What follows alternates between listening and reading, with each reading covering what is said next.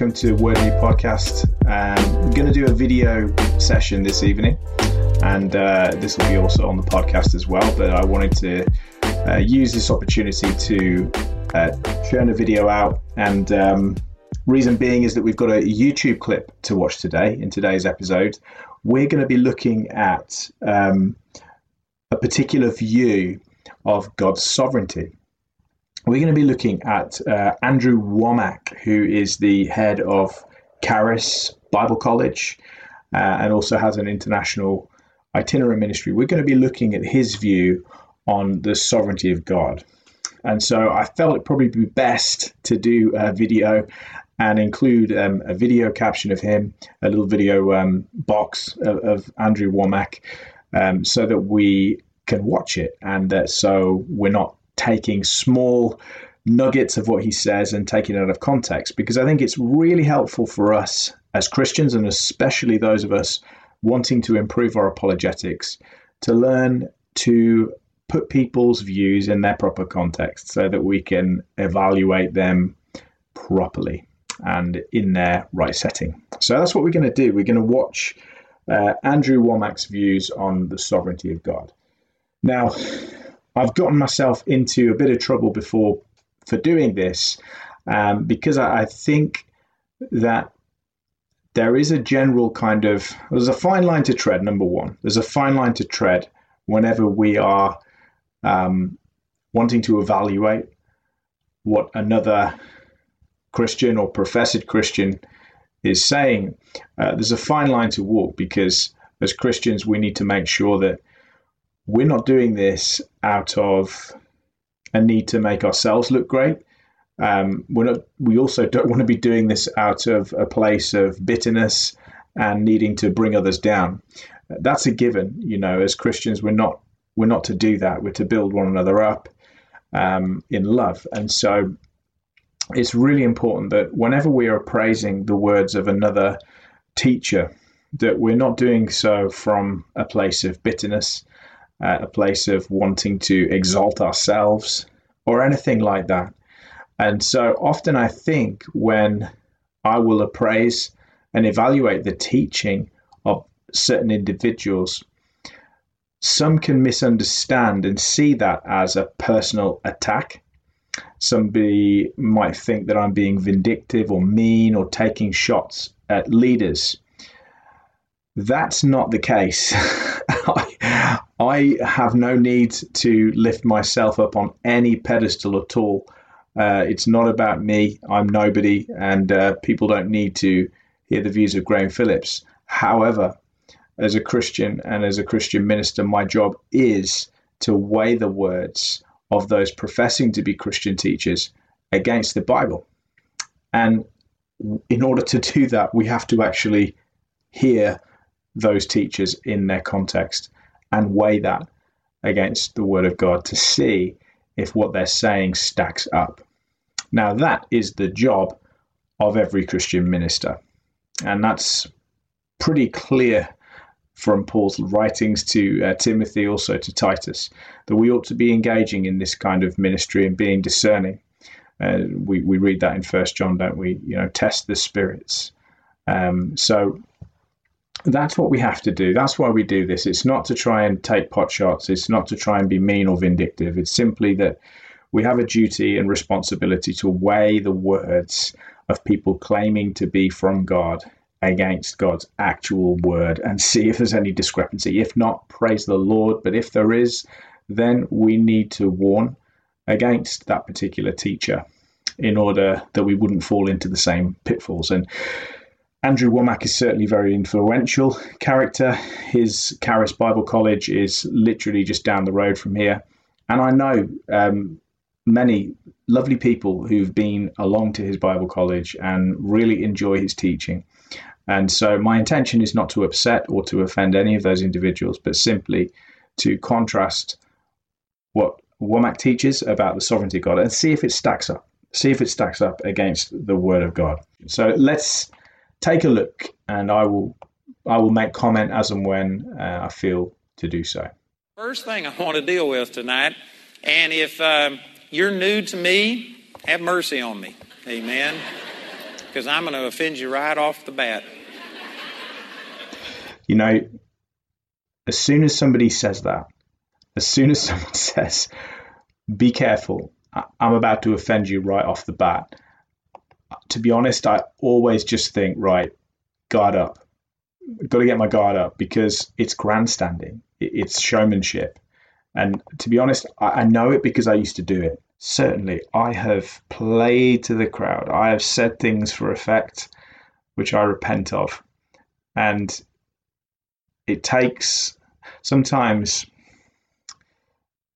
you can see it once you've done it enough times you can see it in somebody else when they're grandstanding when they're playing to the crowd when they're trying to elicit a response an emotional response or a psychological response.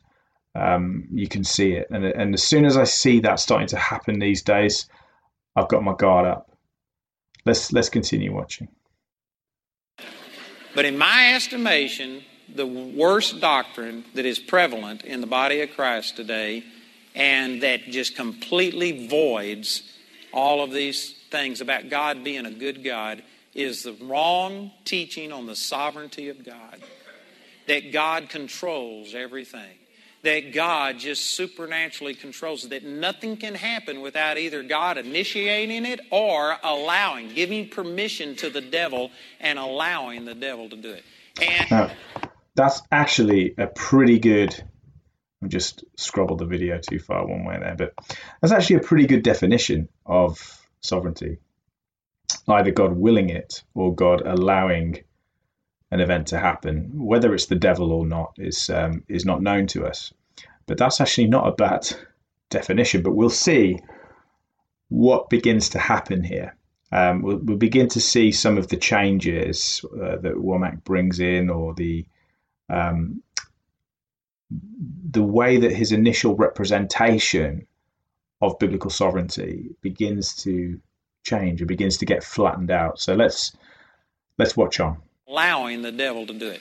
And if you believe that, then you know what this does? This ascribes all of the terrible things that are happening to God. This makes God ultimately responsible for it. That means that the war, that means that all of the rape, the murder, the divorce, the heartache, the problems that go on between people, the death, and all of these things are God. And you know what? If you are looking at this world system and all of the terrible things that are happening, and if you attribute all of this evil and all of this corruption and all of this bad to God, then it's impossible for you to believe that God's really a good God. Right. We we've got to we've got to touch base on this right now because did you see what happened? What's happening is there's a flattening out of biblical revelation happening um, there is a, a condensation of biblical revelation concerning God's sovereignty.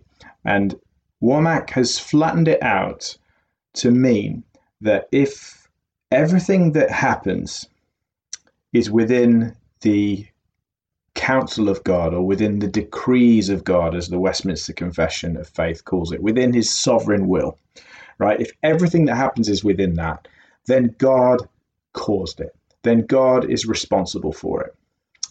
Did you see that? Now, that's actually not the way the Bible presents it. It's a lot more nuanced and complex than that. And this is where he begins to strawman the biblical presentation of God's sovereignty because he flattens it out. And I've seen this happen time and time again. I used to do this too before I became aware of the the wonderful revelation of God's sovereignty in Scripture. Well, if God wills everything or everything's within His will, then He is responsible for it all. He's doing it all. He's causing it all. And so, therefore, you know, if sin happens, it's God, it's not that individual. If sickness happens, then God sent it. It's nothing to do with the devil, nothing to do with sin. Um, and there's a flattening out of that revelation. So, I'm going to jump quickly with you and show you what I mean. So, if, if you come with me quickly to Isaiah chapter 10. Isaiah chapter 10, verse 5. God is prophesying through Isaiah about sending Assyria to judge his people Israel. And let's just take a look for a moment how this is narrated, how, is, how this is described. So here we go. Woe to Assyria, the rod of my anger. The staff in their hands is my fury. Did you catch that? So, woe to Assyria, the rod of my anger. So, Assyria is the rod.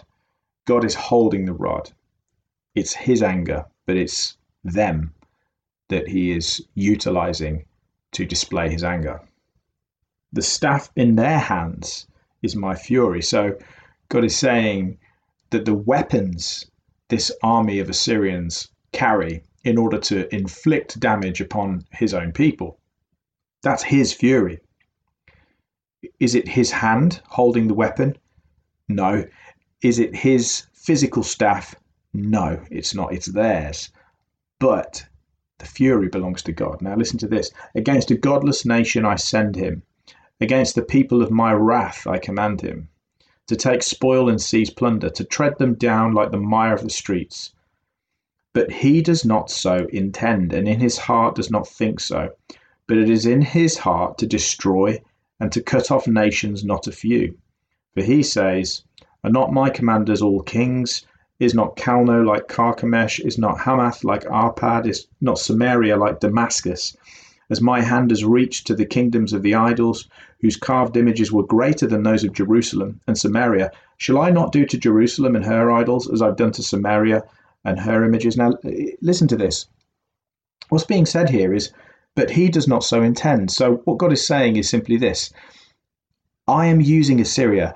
Assyria is the rod in my hand, which I am going to beat on my the people of my wrath with. I'm sending Assyria. Assyria has been sent by me and is going to accomplish my purposes. Equally, the king of Assyria doesn't recognize that. He's not thinking, I'm going to Jerusalem to accomplish God's will. I am going to unleash God's fury upon the people of his wrath. The king of Assyria is not thinking that. The king of Assyria has wicked desires. His desire is to oppress these people, to subject them under his rule, to do to them as he's done to every other nation on his bloodshed path all the way from Assyria. So, what we have here is two wills. We have the will of God, which is to which is to reveal his wrath against his people for their sins. That's the one will. Then we have the creaturely will, the king of Assyria, which is to suppress these people. He knows nothing of God, he doesn't respect God, he hates God, but he's actually accomplishing God's will. He doesn't realize it. So we have two wills and one set of events. Let's continue. Verse 12 When the Lord has finished all his work on Mount Zion and on Jerusalem, he will punish the speech of the arrogant heart of the king of Assyria, and the boastful look in his eyes. So, wait a minute. So, the king of Assyria is going to have completed the work that God intended, but God's actually going to punish him for doing what God had actually sovereignly decreed that he would do. How is that fair? Well, let's listen. For he says, that is, the king of Assyria says, By the strength of my hand I have done it, and by my wisdom, for I have understanding. I remove the boundaries of peoples and plunder their treasures. Like a bull, I bring down those who sit on thrones. My hand has found like a nest the wealth of my peoples. And as one gathers eggs that have been forsaken, so I have gathered all the earth. And there was none that moved a wing or opened the mouth or chirped. And the Lord says, Shall the axe boast over him who hews it? or the saw magnify itself against him who wields it, as if a rod should wield him who lifts it, or as a staff should lift him who is not wood. Therefore, the Lord God of hosts will send wasting sickness among his stout warriors, and under his glory a burning will be kindled like the burning of fire. So, what we have here is then the Lord punishing the Assyrian king and the army of the Assyrians because the desire that they had in their hearts was sinful, even though what they actually did was the sovereign will of God. They, they had other reasons for performing that particular action other than those of the Lord's, and so therefore it was sin and it was judged by the Lord. So, what we have here is human freedom. We have human freedom in the sense that the the king of Assyria was not co opted by God in order to perform these actions. Uh, no oracle showed up, no prophet showed up and said, Thus says the Lord, you shall do that, such and such to Jerusalem. He decided in his own heart to perform these actions. There was a freedom of the will. However, this individual who freely chose uh, in his own heart uh, to go and sack Jerusalem or attack Jerusalem um, was accomplishing the sovereign decrees of God without realizing it. And so when we flatten the revelation of God's sovereignty out and say, well, you know, the, the Assyrians came and they killed and they plundered and they raped, so God did it. That that's that's not a biblical conclusion to reach, because God didn't do it. These sinful individuals did it, and they are punished for those sins. God ordained it, yes, and God is justified in ordaining whatever he wills because he is perfect, he is holy, and he's the only one who is ultimately free to make those decisions. And so God accomplished what he needed to get accomplished through sinners. And even though these sinners were choosing to do whatever was in their heart to do, they were free to choose those things. God was the one who accomplished his purposes and will. So we can't afford to flatten that out and make that into, well, either either God did this and it was God's hand that accomplished all these things and sacked Jerusalem and, and killed all these Israelites, or it was the will of man. What we actually see is both. We see the will of God and the will of man. We see this again in, in Genesis 50, don't we, with um, Joseph and his brothers we saw that famous line, um, you know, what you meant for evil, God meant for good. It doesn't say what you meant for evil, God used for good. It says God meant it for good. So that him being thrown into a pit, you know, him being sold into slavery, him being accused of trying to molest Potiphar's wife, him being thrown in jail, God meant that. And that's what's being said by Joseph there. God meant all that, but he meant it for good, that his purposes might be accomplished, that uh, people would not die in the famine, that he would save for himself a people and move them down into Egypt in those days. Uh, so that he would ultimately be able to break them free. So God is accomplishing purposes. Sometimes those purposes bring pain, but always, you know, these purposes are utilizing the so well the the free choices if if you will of mankind. This is a nuanced and complex revelation of god's sovereignty. If we look to acts in the new testament if we're thinking well that's all well and good but but what about the new testament? Um, we find this in in the new testament in the book of acts concerning the most important events of history the crucifixion and, resurrection of, of jesus christ so here we go. Verse 29 of chapter 2. Oh, no, sorry, verse 22 rather of chapter 2. Men of Israel, says Peter, hear these words Jesus of Nazareth, a man attested to you by God with mighty works and wonders and signs that God did through him in your midst, as you yourselves know. This Jesus delivered up according to what? The definite plan and foreknowledge of God you crucified and killed by the hands of lawless men. So the handing up of Jesus was God's definite plan. Who handed Jesus up? Judas did. Judas did that. So again, we're seeing the will of man and the will of God, two separate wills, but one set of events. And God is accomplishing his purposes through all of them. God is not thwarted here. And then we have again in uh, Acts chapter 4. Let me just find this. Here we go. Chapter 4, verse 27. For truly in this city they were gathered together against your holy servant Jesus, who you anointed, both Herod and Pontius Pilate, along with the Gentiles and the peoples of Israel, to do whatever your hand and your plan had predestined to take place. So again, we have these individuals, Pontius Pilate, Herod, Gentiles, not people who were going to be sort of uh, holding out to do the will of God. These are Gentiles. Um, they did not have time to read the prophets. Uh, so we we have these individuals um, gathering together against Jesus, the holy servant of God. But they are doing whatever God's hand and plan has predestined to take place. Now, what did take place was the greatest sin of all time. It was the crucifixion of the spotless Lamb of God. The Son of God was crucified by sinners who he breathed into existence. That's the greatest sin of all time. Yet the Bible says that it was God's plan, his predetermined plan for that to take place. So, does God ordain sin? Yes. Does God ordain suffering? Absolutely. Is it all part of his ultimate purpose and plan to redeem for himself a people and glorify Jesus and glorify himself? You bet it is. But this is the scriptural revelation of God's sovereignty and man's freedom. It's not easy, and you can't flatten it down into nice sound bites as Wommack is trying to do here. Let's let's watch on. Because there's a lot of bad things happening. It's quiet in this Presbyterian church. And I know some of you're thinking, but God is sovereign. You know, I just happened to write down the dictionary definition of sovereign. Let me read this to you. Here's what the dictionary says. If you use it as a noun, the word sovereign means chief of state in a monarchy. When you use it as an adjective, it's talking about paramount or supreme. I believe that God is paramount and supreme. He's the top of the food chain. There is absolutely nobody who gives God orders or makes God do anything. He is highest in rank, order, and authority.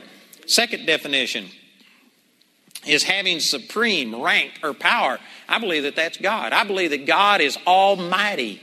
As a matter of fact, one of the bones of contention that I, I'm not even going to tell you which translation this is because you'll think I'm against it.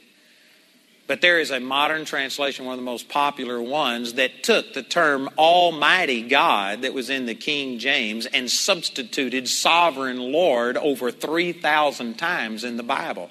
And that's the translation that has basically popularized this term sovereignty. It didn't exist before that translation came out, not in the, not in the degree and, and uh, didn't have the influence that it does now. And they just substituted Sovereign Lord for Lord God Almighty. So he's talking here about the New International Version. And um, just to kind of jump back a little bit into what he was saying before, he jumps to the dictionary to get his definition of sovereignty. Now, there's nothing wrong in doing that. That's uh, it can be a useful thing to do for sure. But the problem is, is that our definition of God's sovereignty, and certainly the definition of God's sovereignty that he is railing against here, didn't come from a dictionary. You know, it came from the scriptures and it came from the whole of the scriptures, totus scriptura. It doesn't come from a, a, particular verse. It's the full revelation of God's sovereignty in scripture, as we've we've seen a tiny glimpse of just there. So while there can be some merit in doing a word study, um, we can't we can't completely derive our understanding of the nature of God from a word in a dictionary it has to come from scripture, right? And this is one of my concerns with this definition that he's bringing. Secondly, this thing he mentions about the NIV, which is that you know it's replaced Almighty with sovereign, and that before that, you just sovereignty just kind of wasn't really a thing. What? like number one, when was the NIV first out, right? And then once you think of that, you, you've got your 1984 version, let, let's just roll back the clock a little bit. Who do we have? No less than, I don't know, 100 years before that. Charles Spurgeon. Read his works. It is chock a block, packed full of sovereign, sovereign, sovereign, sovereign. It's all about the sovereignty of God. You go back even further, you go to the Puritans, go to Jonathan Edwards, you go to the Reformers, you go to these confessions of faith. All replete with mentions of God's sovereignty. Why? Not because they read that word in the Bible and gone, oh, I like the sound of that. Where's a dictionary? Let me check that up. No, because they had had witness from the full revelation of the scriptures of the nature of God and his interaction with his creatures. In that, God's will governs all that comes to pass. So this is one of my concerns, really. And this is a similar argument that you'll actually find Muslims using against the Trinity, where they'll say, well, show me the word Trinity in the Bible. It's not there, is it? So therefore, you're making this doctrine up. We don't need the word Trinity in order to base our doctrine off of that. We, we have the rest of the witness of Scripture. And this is what I'm saying about, you know, needing to find the word and making that a thing. It's just a bad argument. Let's let's let's carry on watching. I'm not against sovereign if you use it as paramount or supreme, having supreme rank or power, or the third definition is independent, like a sovereign state, or the United States is sovereign. That means we are independent of Great Britain. We broke away and we are self determining. That's great. God is independent. Nobody tells him what to do. And the next definition is excellent. It comes from a Latin word that means super above. God is super. God is above. God is highest in rank, order, and authority. God is supreme. God is excellent. If you want to use the word sovereign the way the dictionary talks about it, man, God is sovereign. But I reject sovereign the way that religion talks about it because what they mean is that God sovereignly controls everything that nothing happens. He is sovereign. He's got his hand in everything. And therefore, anything that happens, God is the doer of it. He either initiates it or Satan has to come and get permission from him to do it. That is not what the Word of God teaches. And I'm going to show you some scriptures on that tonight. But again, if you believe that. We, we have, again, we have this flattening out. Like, if it's part of God's will, then He did it. Right? That's not what Scripture says. That there's room here in Scripture, and we find in the Westminster Confession of Faith for second and third causes. Like if I want to write something in ink right now, I'm writing it, and I say I, I mean me, Graham Phillips, my soul. But actually, what's actually writing on the page is the ballpoint pen and the ink, so that there's it's the ink that's making the writing, but it's it's me. So I'm I'm not doing a great job of this, but you can see how in any situation it, would be wrong to simply narrow everything down to one cause, and so we shouldn't do that with God's sovereignty either, and just say, well, you know, you're saying then that if God's sovereign, then then God sent COVID. No, no, that's that's not how it works. God is sovereign in the sense that COVID and everything else that's happening right now the Bible would absolutely say falls within his sovereign decree. That doesn't mean to say that he necessarily sent it. Uh, it doesn't mean that he is actively causing it. But it, uh, it, it would seem to fall within the realm of orthodoxy to say that it's within his decrees, it's within his sovereign will. Let's uh, let's continue listening to Mr. Wommack. I guarantee you, then you are going to see a perverted God. You aren't going to have a good image of God. Let me just use this. If every rotten thing that has ever happened in your family, the hurt, the words that have been said, the deaths, the divorces, if you could somehow or another guarantee that every problem you had in your family was a result of my intervention and my choices, I willed it for you, I guarantee you there's not a person in here that would like me, and rightfully so. There isn't a civilized nation on the face of the earth that would let me live if I was in charge of all of the mayhem and the destruction and the death and the pain and the suffering. And yet, right. this is what religion is presenting of God that God controls everything. You know, it again, we have a comparison here, which Mr. Wommack is making, where he's saying, look, if I were to be involved in all these horrible things happening in the world, you know, things personal to you, if I was involved in those, intervening, causing them, then you wouldn't want to be around me. You wouldn't love me. You wouldn't think I was a good person. You know, again, we're thinking, but Mr. Wommack, you're not God. you're not God. You're Andrew Wommack. You know, his ways are higher than our ways.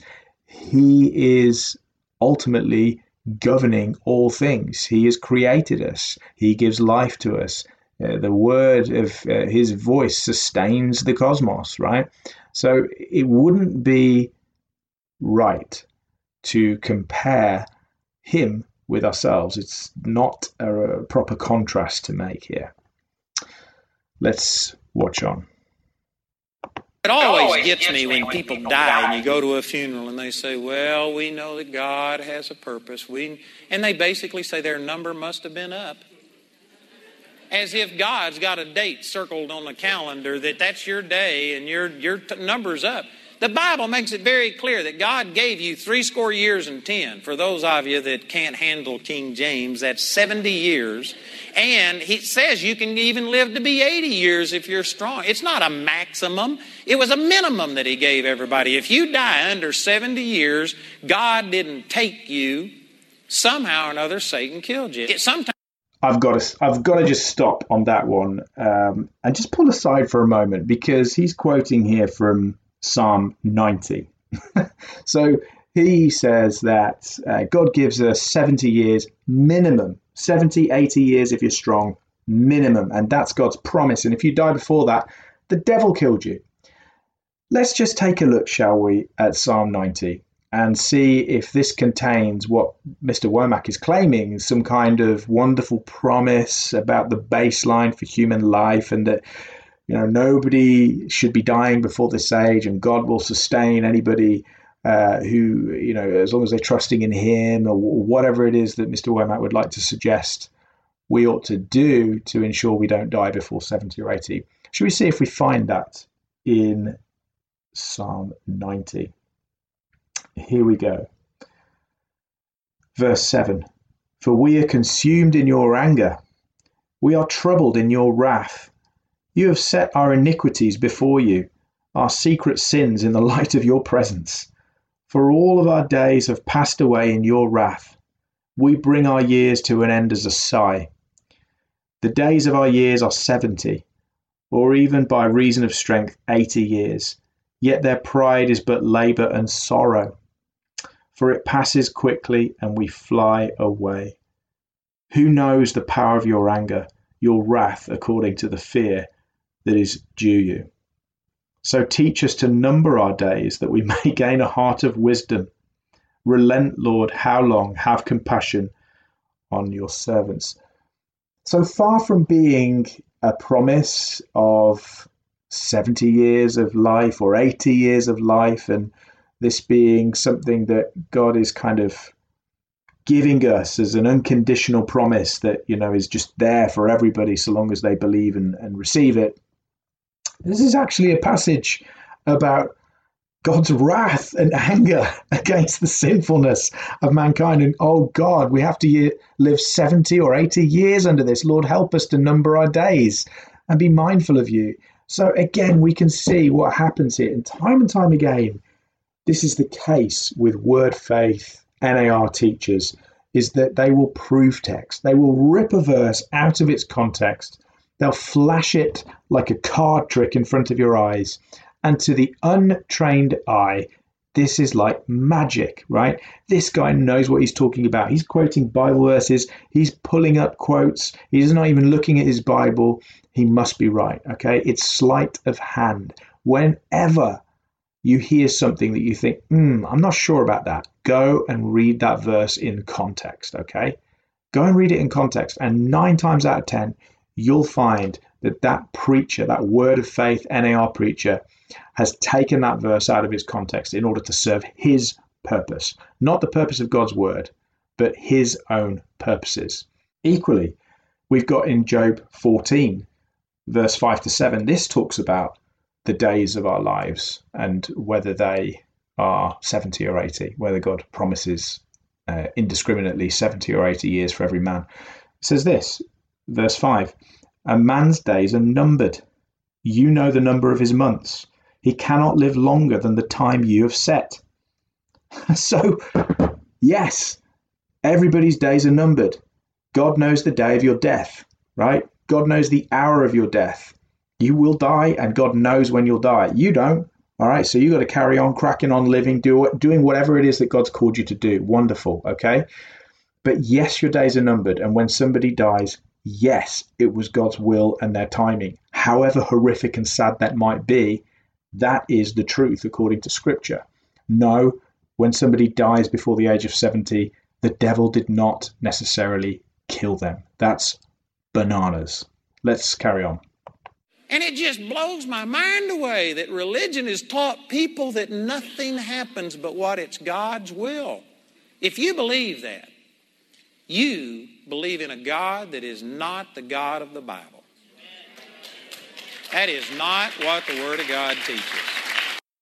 Now here, this is this is serious because now he's effectively calling the anathema on anybody that that believes the scriptural witness of who God is, that He is sovereign, that He does walk, work all things according to the counsel of His will. Anybody who believes that, he says, does not believe in the God of the Bible. Now, for me, I, I would suggest that if somebody holds a different view than I do on the sovereignty of God, that is something that we can discuss. It, it doesn't necessarily mean that that individual is believing in a different God. Certainly, I, I wouldn't wish to call the anathema on anybody for holding a different view of the sovereignty of God. Um, these sometimes can be issues of interpretation. They can be issues of um, knowledge. There, they, can be issues of uh, spiritual maturity. You name it. I'm, I'm not suggesting I have the perfect view of all things, but I'm trying to grow, right? And so we're all at different stages of understanding here. Now, to suggest that somebody who believes that God is in control of all things, whichever come to pass, is believing in a false God, is effectively to write off most of our Christian heritage and say, those guys, all false believers.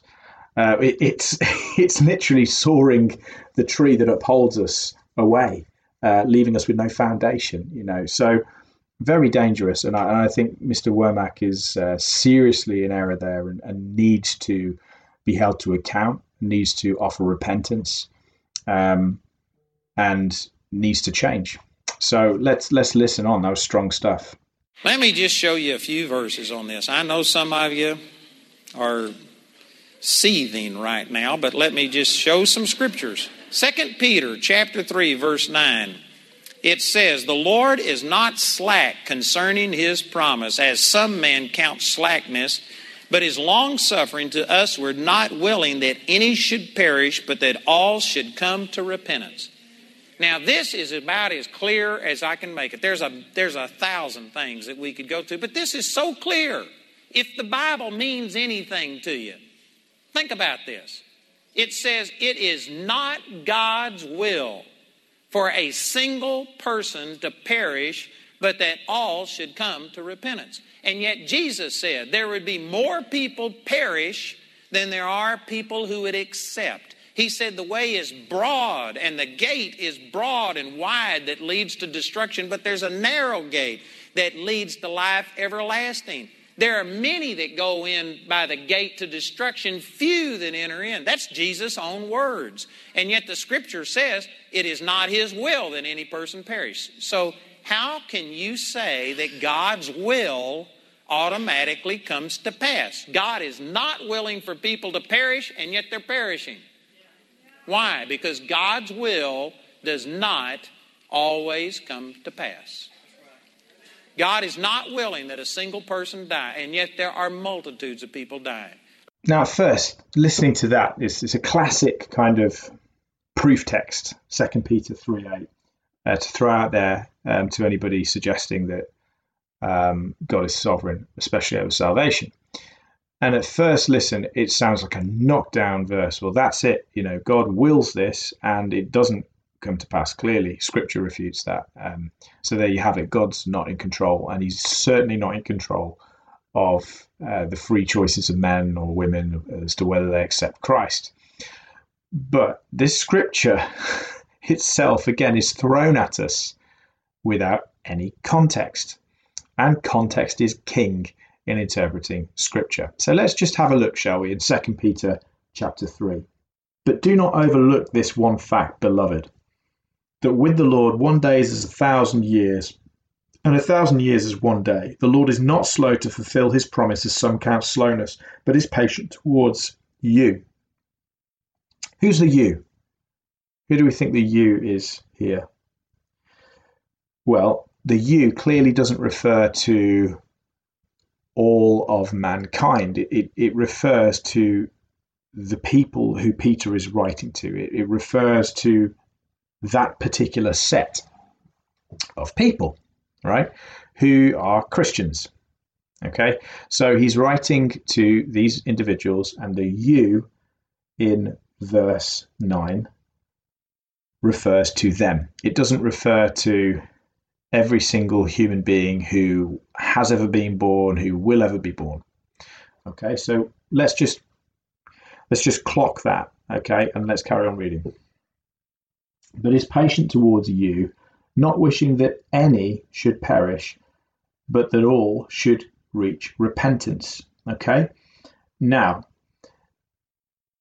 what Mr. Wommack is suggesting, and what many suggest, is that the any of verse 9 and the all of verse 9 are referring, in fact, to all of humanity and any of humanity, any and all of the resp- relating to the whole of mankind. However, however, that would seem strange considering that Peter is already addressing a you in verse 9, which refers clearly just to the people that he's writing to. So it can also be read and understood, I think, in this way. He's not willing that any of you, of the people he's writing to, that would make very clear sense. He's not willing that any of you who I'm writing to should perish, but that all of you should reach repentance. I think that's a very plausible reading of that passage. Equally, um, we have to understand uh, that we've got to understand that proof texting and throwing verses out like that without proper context it doesn't give people the best footing in trying to understand these issues. And as, as you can hear whenever he's saying the he's you know he's doing these mic drop statements everybody's like oh come on yeah. And uh, it's easy to do. You get swept up in the moment you know it sounds like he's crushing it but reality is that there's no context here. Pe- people aren't given the opportunity to go there to the scriptures themselves and and be Bereans about this. And that's the danger in these churches, especially where there's personalities like Mr. Wommack, like other individuals who uh, they're big personalities. You know, they're important. They're seen as apostles, prophets. You know, uh, you dare not question the apostle. You dare not question the prophet and their interpretation of these texts. Um, when you know that's what we should be doing brothers and sisters we should be holding these individuals up accountable to scripture uh, and not allowing them to get away with this kind of blatant uh, proof texting Let, us watch on let me just say that God's not willing for a single person to be sick, and yet there are multitudes of people sick. God is not willing for a single person to be poor today. He came, the Bible says, 2 Corinthians chapter 8, verse 9, that you know the grace of our Lord Jesus Christ, that though he was rich, yet for your sake he became poor, so that you through his poverty might be made rich. Jesus died to produce blessing and finances for you. It says in 3 John verse um, chapter 1 verse 2, "Beloved, I wish above all things that you may prosper and be in health, even as your soul prospers." I could go on and on and on and on with scriptures. God wants to bless you, and yet there and here we have it. Here we've got it. Here's the the prosperity gospel uh, thrust is coming through, and we've got you know Jesus's poverty was there for your blessing, for your financial blessing. And again, if we if if we actually will read the context of these uh, these passages that he references, let me just let me just read this to you. This is Second Corinthians eight. We want you to know, brothers, about the grace of God that has been given among the churches of Macedonia. For in a severe test of affliction, a test of affliction, their abundance of joy and their extreme poverty have overflowed in a wealth of generosity on their part. For they gave according to their means, as I can testify, and beyond their means of their own accord. So, what's actually happening in 2 Corinthians 8 is far from this being a kind of God just wants to bless you. He his will is for you to be rich all the time. We don't find that. We actually find Paul praising a bunch of poverty ridden believers who are giving over and above their means. They're being super generous. And he's actually making an example of them and saying, wow, isn't this amazing? Check out this generosity. God loves a cheerful giver. Okay. And this idea that Jesus' poverty is supposed to secure us material wealth. Well, if that's the case, why isn't Paul rebuking these Macedonians? Why isn't he making an example of them to the Corinthian believers and saying, Look at the lack of faith in these Macedonian believers. I can't believe it. I don't believe they They've understood that Jesus died for their wealth. They haven't grasped that reality. Oh, if they only knew that God wanted to bless them. It's foolishness. Again, you're having the wool pulled over your eyes, no context given, just words, just words with the odd Bible verse thrown in. For people to believe that God is the one that willed you to be in this situation it is a doctrine of man that just makes the Word of God of none effect. It wipes out your belief that God is truly a good God. A good God is not the one that's causing sickness, disease, poverty, heartache, problems. God has perfect plans for you, but you have to cooperate. There is responsibility on the individual. And sure, God has brought Yes, there is responsibility on the individual. I'd agree with Mr. Wommack there. Yes, there is. But equally, um, this whole thing of unless unless you get shot of this idea that God is sovereign, you can't believe in God's goodness because you'll believe that He's He's doing all these mean things, and how could a good God do all these these mean things? Here's the issue: is that unless you have rocked in your heart and your understanding the Romans 1 to Romans 3 understanding of mankind, you are going to feel like Mr. Wommack and you are going to think that there should be no pain in earth. There should be no sickness and you know we should never encounter a problem. And if we do then it's the devil you know. You will have that understanding because you'll feel that you deserve those things. Whereas what the bible clearly teaches is the fall. The fall was catastrophic you know, the, the fall didn't just make things difficult for us to get to God, it made them impossible, right? Sin isn't outside of us. It's not some kind of obstacle that we trip up over. Sin is in us. My body, right, is in sin. I have a body of sin, according to Paul. Even now, as a Christian, we still carry this physical body, which wages war against our spirit man. And so the idea that God owes us health and owes us. No, the goodness of God is not based in our experience, our subjective experience of life. The goodness of God is rocked in who He is, in His nature, that He is God. That's what that He's good because He's God, and He. That's why, right? He, it's de- it's demonstrated to us, yes, through Jesus Christ, the fact that He sent a Savior for people who did not deserve a Savior.